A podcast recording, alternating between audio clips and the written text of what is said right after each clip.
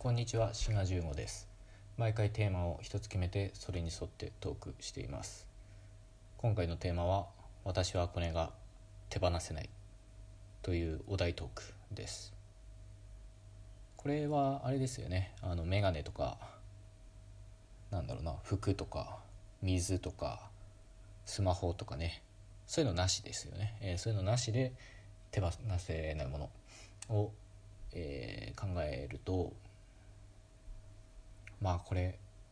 結局、まあ、そういうのなしで考えたとしてもベタになってしまうんですけど、まあ、本書籍が手放せないものかなっていう結局ねそういう結論になります。と言ってもまあうんどうなんだろうな、まあ、読書家っていうほど読書する方でもないとは思うんですけど、まあ、全然読まないっていうわけでもありません。まあ、ジャンルは全然問わずいろいろ読みますね。小説学術書、えーあとは実用書。ジャンルは問わず、えー自分が興味のあるものは、えー読んでいますが雑誌は読まないですね。全然雑誌は読まないです。で漫画もまあ漫画は読書じゃないかな。うん。まあ漫画は最近ちょっとご無沙汰してますが、えーまあ読書は割と趣味の一つと言っていいかなぐらいは読んでいます。でまあ読書って言えば最近 Kindle を買って、まあ、電子書籍デビューしました。まああの Kindle のアプリってまあ、あのパソコン上でもあるしスマホでもあるので、まあ、スマホでも同じように本を読もうと思えば読めるんですけどちょっとやっぱ光がねきついので、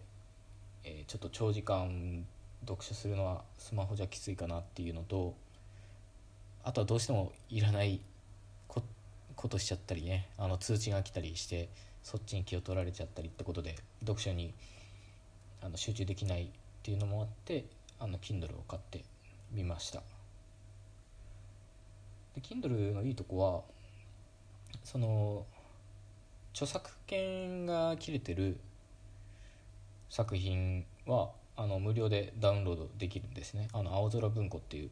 あのサイトがあるんですけどそれをあの Kindle 用のファイルにしてくれてるのでそれダウンロードすれば、えー昔の作品は無料で読むことができます。ということで、あのー Kindle は最近仲良く、えーやらせてもらってて最近だと、まあ、夏目漱石の「我が輩は猫である」をね初めて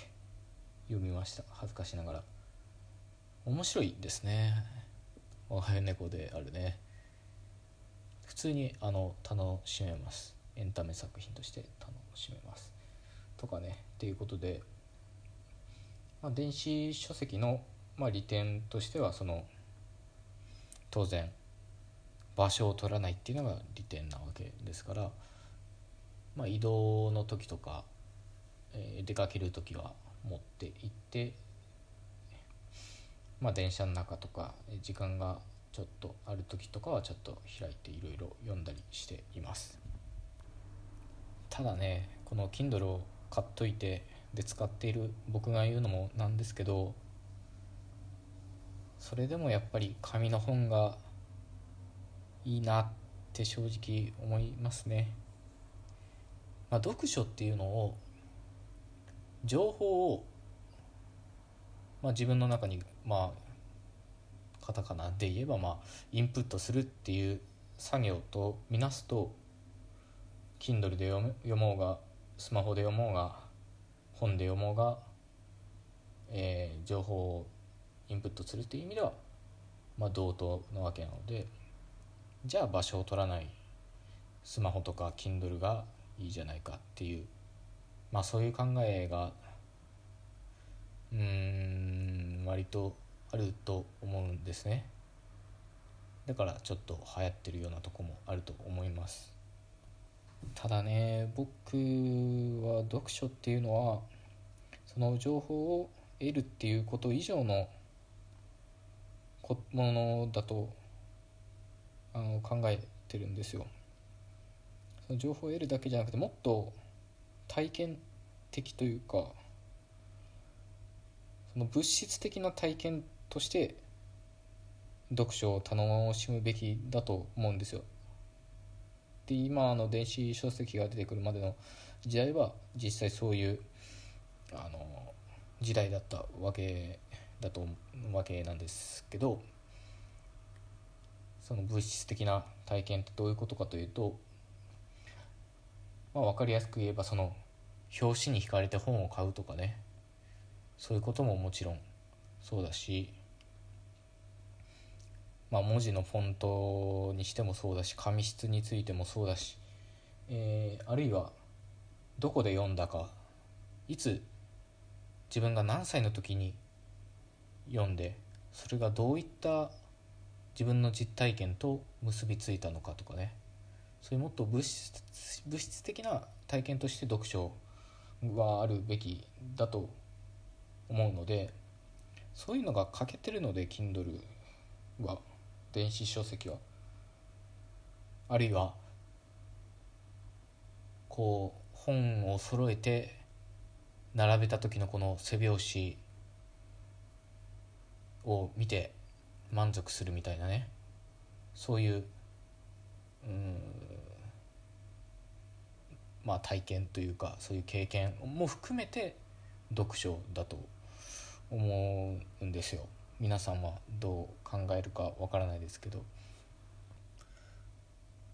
だから僕もその岩波文庫とかちょっとまあジャンルは違ってもそれを並べて見た時になんかちょっとかっこいいなと思ったり、えー、するんですよね。具体的に言うと。そういう意味ではねちょっとねまあ、出版社によるんでしょうけど、まあ、要所はちょっとねチャーチー紙使いすぎな気がするんですよね。そういうのを全然考えてないんじゃないかなっていうその物質的な体験としての読書を無視してなんかチャーチー紙を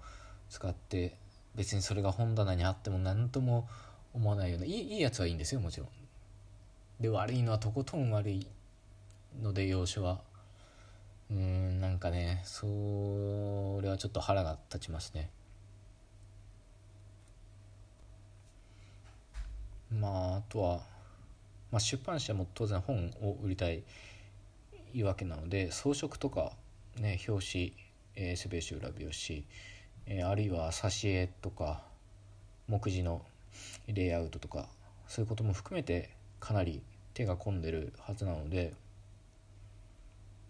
まあそういうのがちょっと電子書籍だと伝わりづらいと思うしましてやね紙の質感なんかは全然失われるわけですから、まあ、人によってはね多分ねあの本の匂いとかもねあの敏感な人は敏感だと思うんですけどまあそういうのも含めて体験としての読書っていうのがあの大事だと思っています。まあこれもよく言われることですけど本棚を見れば人となりがわかるとかよく言いますよね。でそういうことも、まあ、電子書籍はできないんですよね。その本棚を作るっていうのは、まあ、大げさな言い方をすればまあ、自己形成の一環だと思うんですよね。かっこいい言い方すると。で本棚を見れば人と何が分かるっていうことなのでどういうふうな人に自分は見られたいのかっていうことが本棚に本棚かな？ちょっとあのアクセントがあれですけど本棚。えだからどういうふうに見られたいかっていうことがあの自分の本棚にあの反映されてるはずなんですよね。だからその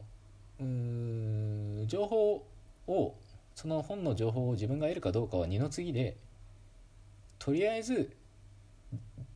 自分が見られたいような本を哲学書でもまああるいは画集でも一回も開いたことがないような本でも本棚にあると自分はそういうふうに見られるっていうその見られるための自分を形成するっていうねそういう役割が本にはあると思うんですよね。まあそれは人に見せ見せるためのあの本棚じゃなくてその自分の中で潜在的にね自分がどういうふうになりたいっていうことを本棚であの表現するっていう意味もあるはずなんですよ。どうなんでしょうね。今、まあ、若者に限らずあんまり本って買わないのかな。どうなんですかね。人によるかそんなの。はいまあちょっと話がそれましたけどあの手放せないものは本です。はい。で一冊でもいいですね本は。なんか時々ねあの本一回読んだからもう読まないっていう人いるけどああいう人は何なんでしょうね。やっぱり繰り返しですけどねあの体験としての読書なんだからその自分が読んだ時の心持ちであるとか周りの天気とか、えー、その時の人間関係、えー、自分の精神的な年齢とかそういうことに左右してされて読む内容も感じ方も変わってるはずなんですけどね。そういう意味であのいつまでも楽しめるということで僕は手放せないものは本書籍です。それではまた次回。ごきげんよう。